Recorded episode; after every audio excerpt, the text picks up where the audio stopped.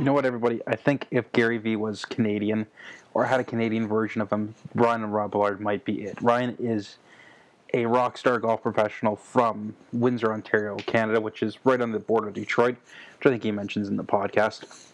He is the distributor, I guess technically would be for Canada for Super Speed Golf. He is the head professional ambassador of Golf and Country Club.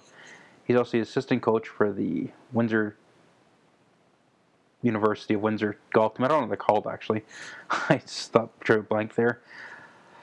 Um, he also teaches quite a, a, few students down there, and we get into exactly what he does down there. It's a great podcast just to listen to how he is because he's started a little bit later than most golf professionals do too, and it's a great listen. He's a good story, so I'm not going to keep you too long. Enjoy the podcast, and we'll catch you at the end. All right, Ryan. Uh, Ryan Robillard, welcome to the podcast. Um, introduce yourself for my listeners here. Thanks, Brad. Um, so yeah, Ryan Robillard. Um, I am currently the head golf professional at the Ambassador Golf Club in Windsor, Ontario, um, and I am also the uh, Canadian sales manager for Super Speed Golf. Uh, I guess my path into golf. I've been in the industry about uh, seven years. I've had stints at uh, Essex Golf and Country Club, uh, Kingsville Golf and Country Club. I spent a couple years working in Calgary um, at the Earl Grey Golf Club, which is kind of where I got uh, um, I started in the industry. I guess kind of started kind of late. Um, 24 years old was my first year in the industry, uh, and I'm currently 31. Very cool. I have no. I never knew you were at, in Calgary. So you. Let's start with where'd you go to school? Uh, so I went to so out of high school I went to St. Clair College and I took a mold making apprenticeship. Mold okay. making being in the manufacturing industry, so pretty much from I started working in the shop about grade ten, wore coverall, steel toe boots, uh, did all that fun stuff. Um, but then worked in it uh, through uh, the downfall of 2008. Uh, automotive industry obviously takes a, takes a tank, um, and I was working in an industry that was mainly driven by the big three. Uh, so then, kind of in my earlyish to mid 20s, kind of stuck at a crossroad, not sure what to do. Um, so literally made like a complete 180. Um, left my mold making apprenticeship and signed up for the golf management program at St. Clair College here in Windsor. That's very interesting. It's a it's a big jump. Yeah. so you went. To, you it, went, it is definitely. So you went to St. Clair and then you went to Calgary out of school. Was that how? yeah. So. Uh, so I, I had finished my second year um, of PGM and going into the summer, and I knew that I wanted to spend some time away from home. Uh, and I had an aunt at the time that lived out there, um, so I literally went like back end into the PGA of Alberta website and was just kind of reading through the job listings. And I applied to to six, seven positions, just kind of aimlessly hoping to get anything. Um, and then I ended up getting two calls. One of them was from Earl Grey. And upon doing some research, I found out that Earl Grey was, was one of the top private clubs in, in Calgary and was super pumped to get an interview. I uh, did two phone interviews and they offered me the position. And I packed up my car and, and off I drove to Calgary, you know, like I, I, left here like the end of March. It was so warm down here. We had been golfing for a couple weeks. I didn't even pack a winter jacket. I get up there, there's snow on the ground. Like the club didn't open until April 20th, and I was like, just like the most naive first year ever. Like I didn't even know where I was living yet. It was just like I get out there, I'm like, wow, what the hell is going on? oh, so I guess you explained everything. So you're in Windsor, which is how many hours north of Toronto or south of Toronto? I'm about four hours south of Toronto. Uh, geographically, we're extremely close to Detroit. We're about uh, we are as south as you can get in Canada. Yeah, um, you are. So summers can get pretty warm. Uh, normally, we golf into very late November. Most months we or most years we golf into December around here. Um, so it, it's pretty mild most of the year. And you start when? When did you start down there? You start in March or is it April? Uh, give or take. Uh, generally, kind of April one plus or minus a week. Um, on the good. private side, maybe a little bit later. On the public and the semi uh, semi side, we get going a little bit earlier. This year for us, obviously, Good Friday falls on March 30th, uh, which is always kind of a, a, a, huge golf day for us. It's kind of capturing the fever. So we're we'll definitely be under the gun uh, to get or to be open by March 30th for sure. That's so different. Like I think we're scheduled. Brampton last year was April 20th, and they're talking maybe first week of April if they're really lucky is the early early call, but still a long way to go. Yeah, I think uh, on average we are probably uh, a good two to three weeks ahead of the GTA, uh, and sometimes as much as three, four weeks ahead from kind of the the Muskokas or north of Toronto and stuff like that. Interesting. Yeah, Muskoka's probably Muskoka's almost a month behind the GTA in some spot in the private club industry. Wow. Yeah, well, I guess that's true. You get deep enough in the bush, like. yeah, if you, like you guys talk about like May two four is their like opening shot weekend sh- is what they're shooting for. Oh. May two four to um, this is That's private club cool. side. It's May two four to Thanksgiving. Is it after Thanksgiving they shut down? Some, sometimes I wish. yeah, yeah, yeah. There's times. So you went to Calgary. So you stayed how long in Calgary? Two years. Yeah, I was out there for two years. Um, had some had some a little bit of stuff going on at home. Um, a little bit of health stuff within the family.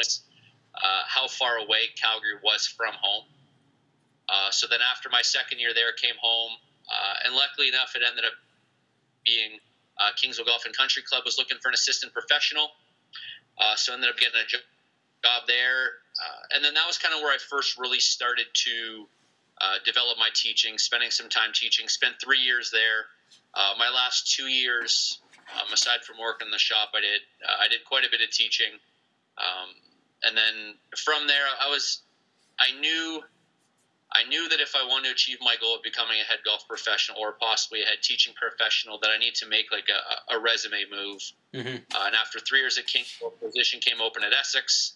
Uh, Essex uh, being definitely the premier private club down this way, um, and a well-respected club in Ontario and throughout Canada for sure.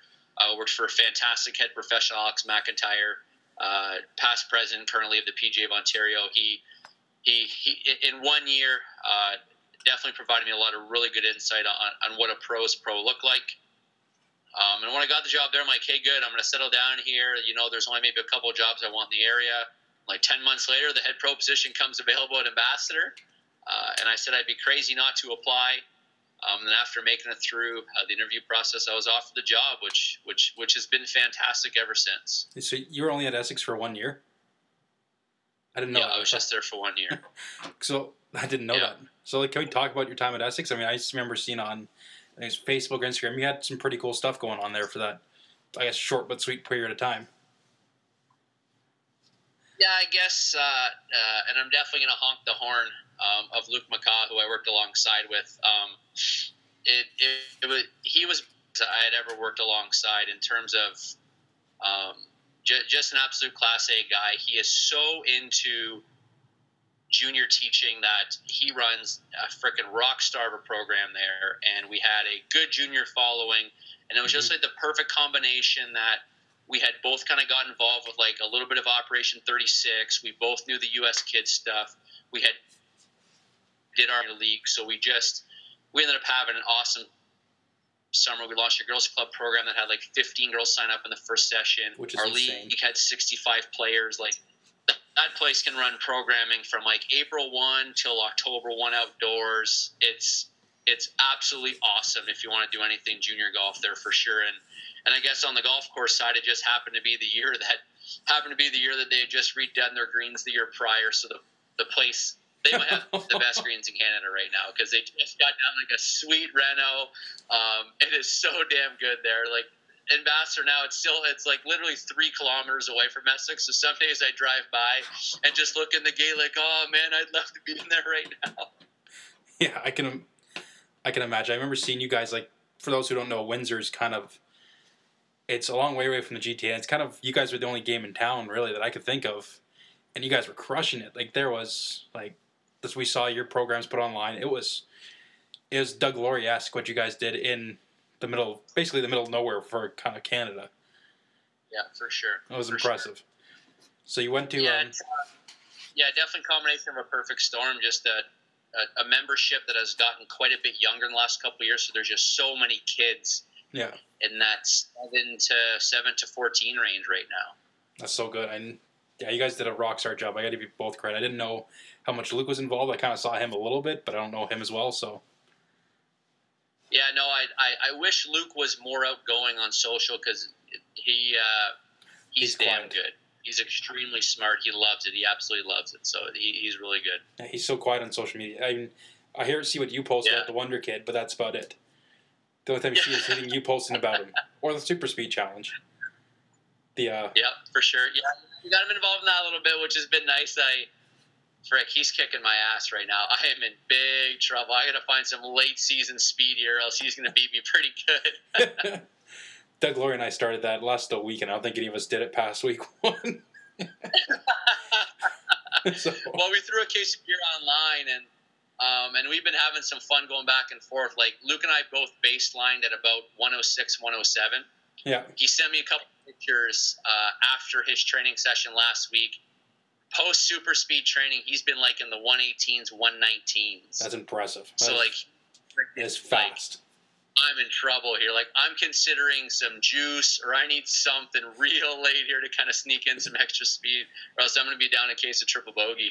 You need uh, Ali Gilbert to give you a call and be like, "Here, let me shoot you full of testosterone for a week."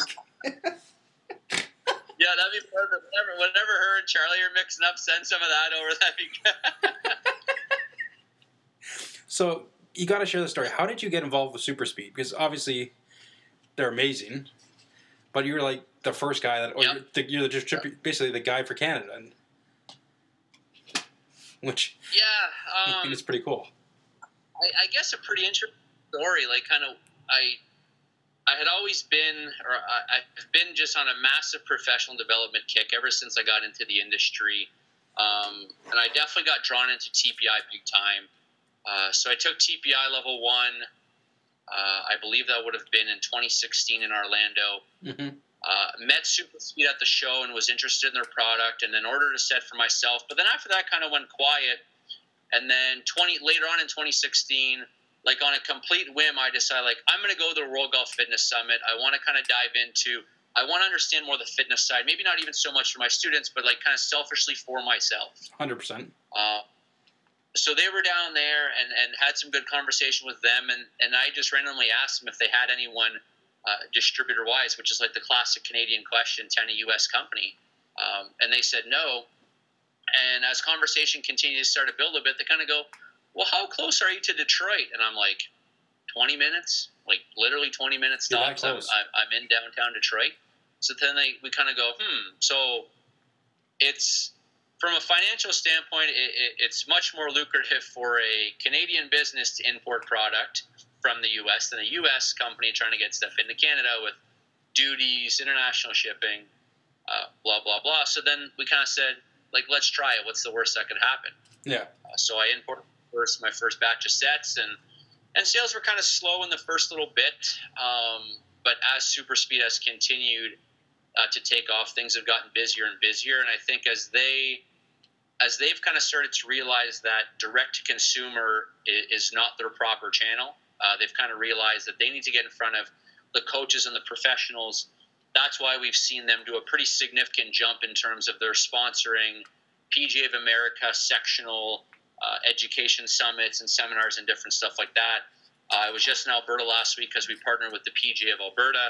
Uh, as of a couple days ago, we've pay, uh, we've partnered with the PGA of Ontario. Yep. Uh, so we'll be at Think Tank uh, in Niagara Falls next week as well. So ever since then, like coming back from Calgary, uh, the inbox has been going pretty good with with coaches saying, "Hey, we want this in our club. We, we want to sell it to our members and and different stuff like that." So I feel Canada wise, I think we're just about on the peak to, to take off and have a pretty good 2018. I think so. And you see how many PGA Tour players have it in their bag every week, and Super Speed does a good job of promoting that stuff.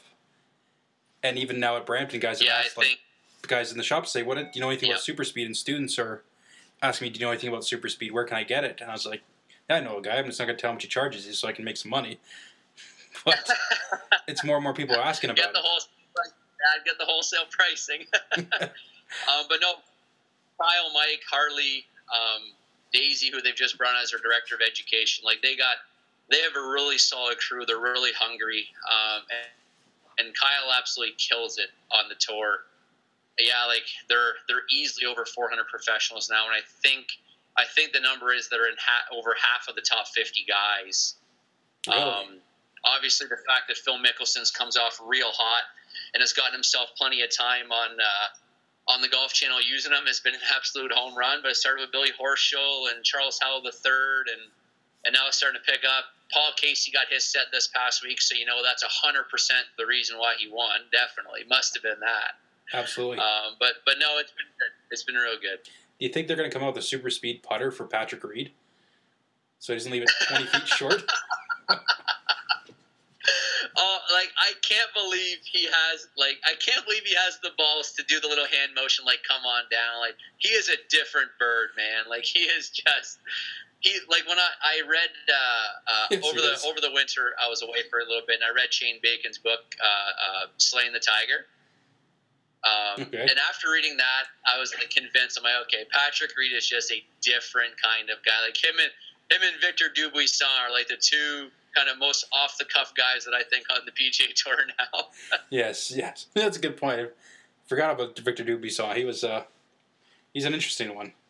But Patrick Reed, like, just, that Yeah, putt he's was got- so bad. you just watch and go.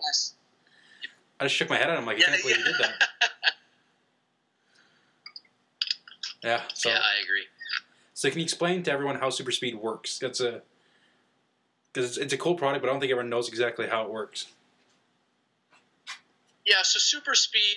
Uh, so you purchase a set of super speed clubs, or a set of super speed. And you get three clubs, uh, depending on uh, your driver shaft, your your swing speed, and, and if you're a junior, height plays a factor as well. You get a three club set, and with that, you have three different weights. You have one club. The lightest club is 20% lighter than your driver.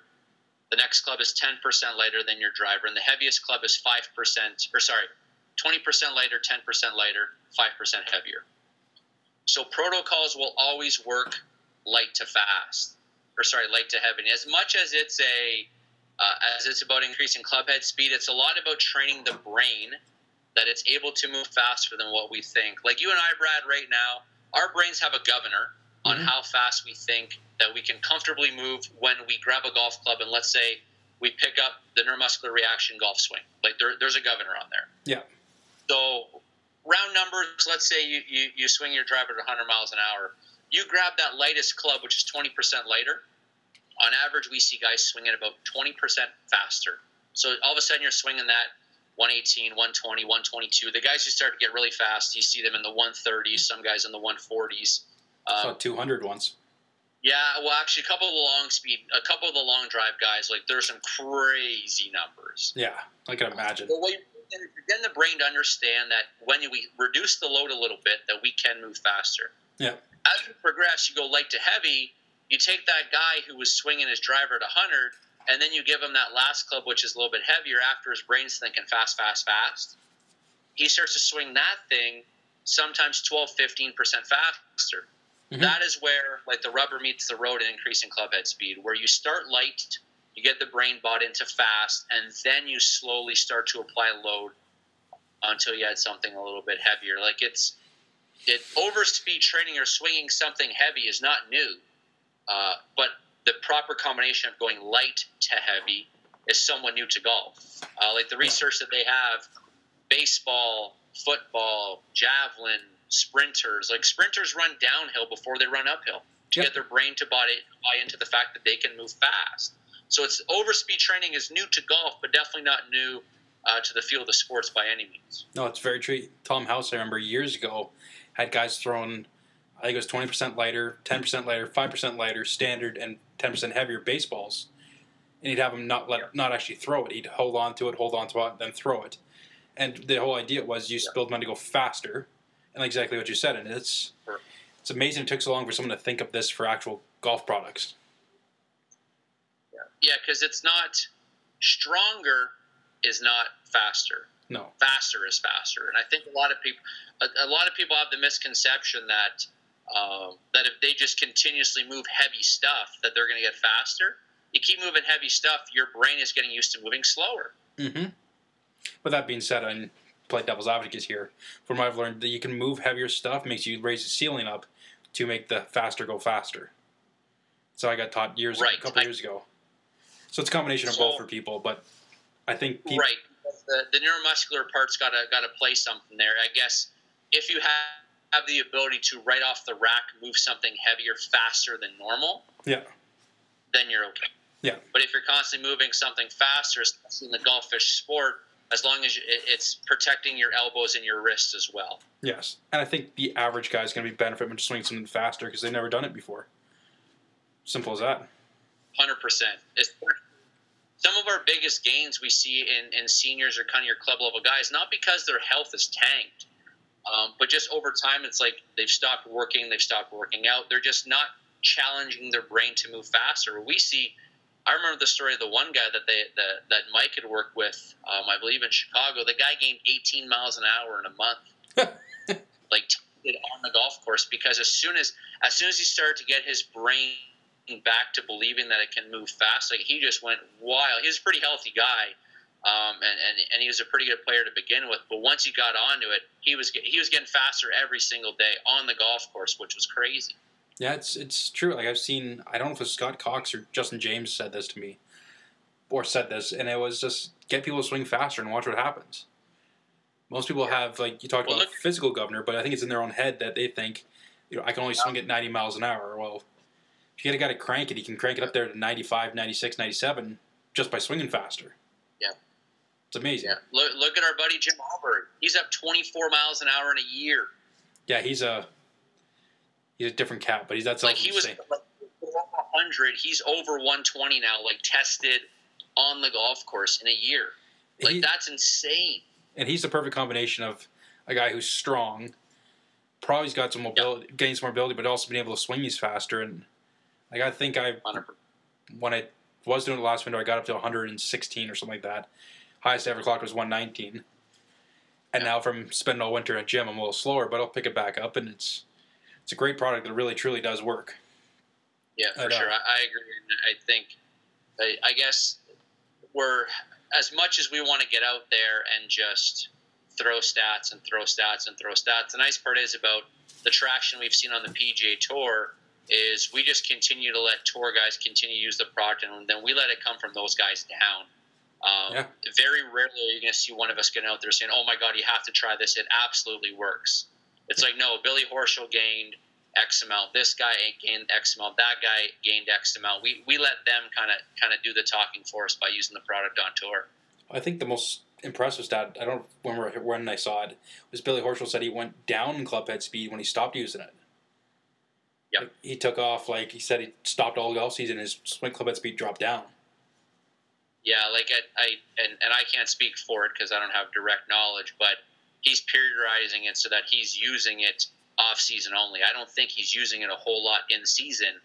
Uh, but I do know last year that his driving, that on average he had gained, I believe it was three miles an hour, which for a guy at that level, It's a lot. uh, is fantastic, right? And and that reflected in his driving numbers. I remember seeing the stat on his driving numbers and how much he increased in total driving.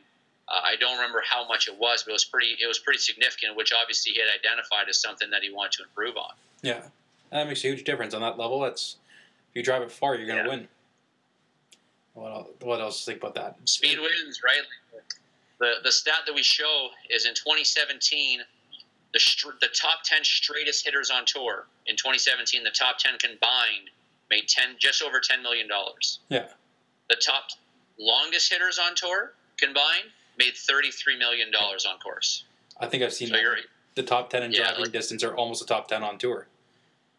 Correct. Uh, yeah, that they're right now. Obviously, there's other parts. We all know that, um, but there's a direct correlation between distance um, and guys at that level playing well. It's trickling down to the Division One golf level, Division Two level, the junior ranks, and and Mr. Jones on the Saturday morning. Yes, he wants to putt it a little bit better, but man, oh man, does he want to hit it five yards farther than all of his buddies. Absolutely, they all, we all, everyone does.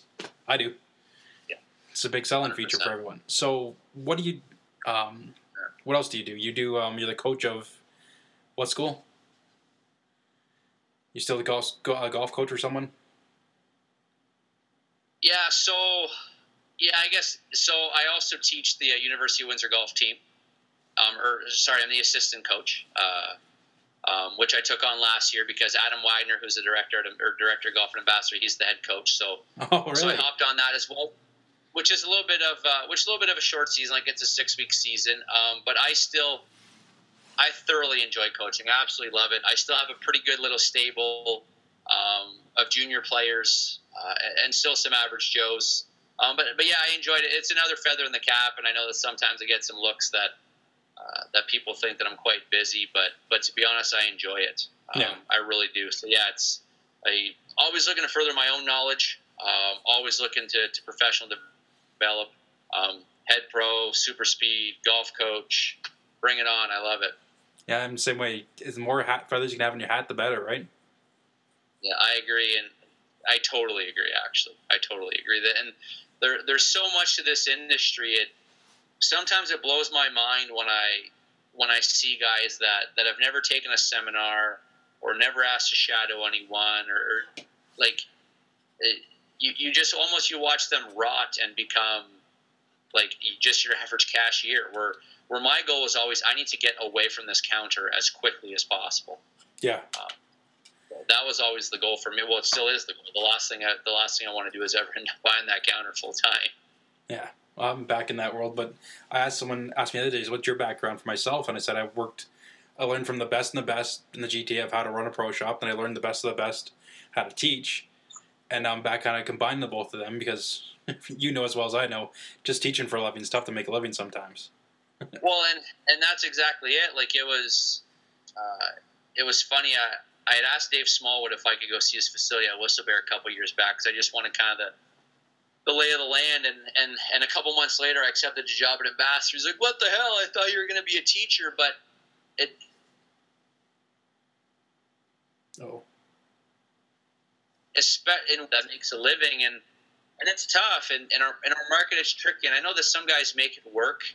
Yep. Um, but I, where I'm at geographically, I, I I don't know. It's tough, and I, sometimes as well, like as much as I enjoy the social media and I enjoy kind of posting, posting kind of what I'm up to. I, I, I don't know. I think I, would have to, I'd have to sell myself so hard to try to make a living that, that I don't know if I'd feel super comfortable doing that all the time. Like literally just trying to like peddle myself and, and hit my email list and stuff like that for lessons. I don't know. I, I don't know if I feel super comfortable with that, but it's tough. Like as an example, like as an example, like I'm a like a one-off lesson. I charge sixty bucks. I'm one of the most expensive guys in Essex County. Yeah, you're in a different world than like sixty bucks is about twenty minutes in the GTA, right? It's, right, and, and and whenever we go down south, you go to PGA or whatever, you hear these guys talk, and and you hear some of these big academies, the amount of money that they charge. I said, yeah, if I was there, I'd probably make it work. yeah, it's it's a different world. Like if you're living, well, I guess cost of living down there is different than what it is up here too. But I'm charging. Like I'm hundred bucks for an adult, seventy five bucks for a kid for the most part, for an hour. Yeah. And you think about that, like that's you have to teach. If you're teaching twenty five or twenty hours a week, you're making fifty grand a year. Yeah. Like you're not making Correct. a lot of money. You got to be working hard at doing this. And for that twenty hours of teaching, as you and I both know, that's twenty five hours of posting stuff and lesson emails yeah. and everything else. Yeah, hundred percent. Yeah, and I and it's funny like I haven't accepted very much in terms of new clients in the last two years because with the with, with the core group that I have, I like I, I wouldn't call them high maintenance, but they all know that I'm readily accessible. Like like a lot of oh, well, all my juniors, I expect all of them to send me messages after the round, after tournament rounds, and we'll do phone calls before and different stuff like that. And and, and that all takes time, right? And, and I know that some people go, well, you're devaluing yourself. You should be charging more, but I, I don't know. I, I, I just kind of struggle with that. Like, I'd have a real hard time going to a kid and saying, you know what, like it's it's an eighty or ninety dollar lesson because you call me and text me whenever you want. Yeah, I, like I, to me, I find that's always a value add. You add that into the service; it's part of what you do. For sure, I agree. It's like um, Lance Gill and Shirt Talk in their podcast talked the difference between a coach and a teacher, and they said a coach, you know, follows up and all that other stuff afterwards. Aaron Shirt Talk, I called them and like, no, that's what a halfway decent anybody does. You follow up with your students, you check right. on tournament rounds and all the other stuff, and I guess it's a different world to some people than what we think that you check up on your kids. You make sure they're okay, kids and adults and everyone else. Right. Like yeah, well, and, and I, like you said, right, there's some people that, that their mindset is like the ticker starts at 11 o'clock and the ticker ends at 12 o'clock and then off you go and, and I'll see you next time. And, and, and I don't know if that's maybe it's a generational thing. I'm I'm, I'm not quite sure. Uh, but yeah, I, I, I guess yeah. With, with, so many tools now too, as well, right? It's so easy with an Edufii or, or what what the guys at Golf MDs are building right now, which looks like it's going to be fantastic when it comes out. Like they're they're, they're there's so much good stuff that you ha- you almost have to be full service. I, I really think you have to be. Like you said, right? If any kind of person with a with with kind of that coach mentality, they're they're going to be there whenever possible. Yes, and it's like you said, it's a generational thing. I mean, I grew up not really with that. I'm sure you're the same way. Like my golf instructors as kids are kind of like like you said, 60 minutes starts here and ends there. Maybe they do a playing lesson once in the summer. Never came to a golf tournament, so it's. I always kind of grew up in when I applied for scholarships at Humber and everything I talked about at Humber was I didn't want to offer that. I wanted to offer what I never got. So Yes, fair enough. Totally. so where can people find you? We'll cut this. We're gonna cut this short soon because I'm getting tired. Yeah, no problem. Um, yeah, so so social media. I'm uh, I'm Ryan Robillard Golf. Um, Instagram, Facebook, Twitter, LinkedIn, Snapchat. I'm I'm on all of them. Uh, my website's ryanrobillardgolf.com. That's probably the first time I've ever really kind of told people that I actually have an up and functioning website. Um, but the boys at Golf MDs built me a pretty cool one that I kind of channel through there. It is pretty good. And then other than that, yeah, just just kind of follow me on social media. Um, interesting year for us at Ambassador. Uh, we're pretty excited that we have a, a PGA Tour Canada event coming to town, which is just another Oh, just that's another right. thing in the old agenda for me. So how exciting Um, so looking forward be? to that because we're going to be doing uh uh quite a bit of promotion um, of that event. Uh, I know s- some people like when I kind of do the behind the scenes stuff. Like I know a lot of people had a pretty good laugh on Instagram when I was going through collecting all the resumes for employment at Ambassador because oh my god, like there are just some really, really, really bad people at, at resume writing and and and actually the interview process isn't that bad, but I don't know, man. Like high school teachers, like please educate your kids on like how to write a resume and how to present yourself and and how to show up on time and and all that fun stuff. But but no. Instagram's the one I like to use the most. Yep. If you Google Robillard Golf, you're probably going to find me somewhere. Good. So, um, funny you talk about resumes and hiring kids. I remember I had an interview with a girl at my previous employer. I don't know if you ever Googled like the interesting res- uh, questions to ask in an interview. Yeah. So there's a, I think it was a Forbes article I stumbled upon, and I asked her, "Have you ever stole a pen from work?" there's five questions, and the guy was interviewing with me said, "I'm out. I can't take this anymore." and it, it was, "Have you ever stole a pen from work? How do you make a peanut butter sandwich?" Um, Yeah. And the last one I asked her is on a scale of one to ten. Please rate me as an interviewer. the one that I was asking all my high school kids um, that I was interviewing is, "What's your longest snap streak on Snapchat?" Oh, that's a good and one. That's a good one. numbers. But then I asked him, I said, "Well, when you go on vacation, you have your friends log in for you to keep your streak going?" And all of them said yes. So I said, to all of them, I'm like, "Nope, that is a fake streak. That is completely disregarded. Like that does not count whatsoever." That shows a lot of dedication. It does. Oh, like the first time I came across that, like one one girl interviewed two years ago. She's like, "Yeah, my snap streak's like 675 days." I was like, "How the hell do you do that?" And then she's like, "Oh, well, I have a friend of mine that like uh, if if I forget or something, she logs in for me. So it's all just a game. What was your longest Snapchat streak? Probably seven. I think I got up to 14 days, or no, sorry, it's 42 days with uh, one of my old. She wasn't even a student of mine; she was another person's student. Yeah. And like I got up to like, and every single streak I sent was like a black picture with a line across it. Or it was, it was so awful. Or it was a picture of like my foot. I didn't know it worked. the, the the reason why it only lasts seven days is like it, it was always my buddy Pavi and I from Beach Grove and Brent McClung, our, our Callaway sales rep, just sending like absurd videos with the faces and Yeah. but uh, the streak that's committing like that is committing a lot like if you are an adult that has like a life and you got a streak over 100 days i am impressed It is. Well, when I got to Yeah. 42 42 and I forgot to send it, to, forgot to send it to her, she sent me a message. She's like, "What the?" F-? I can't say the words, but you forgot to reply back. My yeah The second That's longest streak was like three days. it barely got the streak going. 100% 100% So, last piece of advice: anything you got for anybody in the industry listening right now? What could you tell them? Um, you know what? Uh, it's funny. It's funny you asked me this question because I was just asked this. Um, the key to me is how hungry you are. Uh, like I, I have only been a golf professional uh, since 2012. That's the year I got my card. So I'm coming up on my seventh season of actually having my card. Yeah, Um, and I feel I've done quite a bit, and and at certain times I've just tend to have got the right piece of advice in passing. Um, you have to be hungry. I I know very few people in any industry uh, that have gotten to where they are without working a whack ton of hours, uh, spending an incredible amount of money. Like I'll, I'll never forget uh, the one PGA of Ontario Spring Seminar in Mississauga that Nick Starchuk had put together, and someone asked Liam Mucklow the question how much money he had spent in professional development. Um, and I believe the number he had said is he had just crossed the hundred thousand dollar mark, which to Yeah, me at the that. time was mind numbing. But thinking now at the amount of money that I've spent and the things I still want to accomplish, that's that's a barrier to entry. And and to get into the PGA, yes, I know that people talk about that dues are expensive, yada yada yada.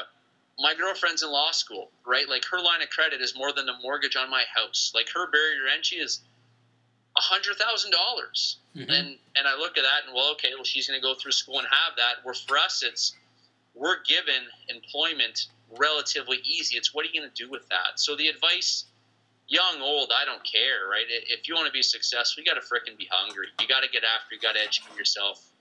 Um, It's very yeah, Gary Vee. that, that's it. Just hung, which I know sounds like I literally just regurgitated a Gary Vaynerchuk podcast because that's what I listened on the way home from from work today. But he hits it head on. He, his success is hundred percent driven by by his hunger, and and I guess I feel for for maybe the, the little success that I've had that, that that's been the biggest factor for me is my hunger and and the support of my inner circle.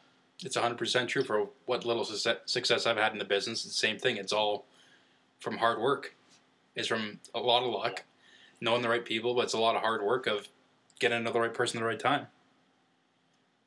Yeah, yeah. You surround yourself with the people that support you, Mhm. um, and and you just hammer it out and.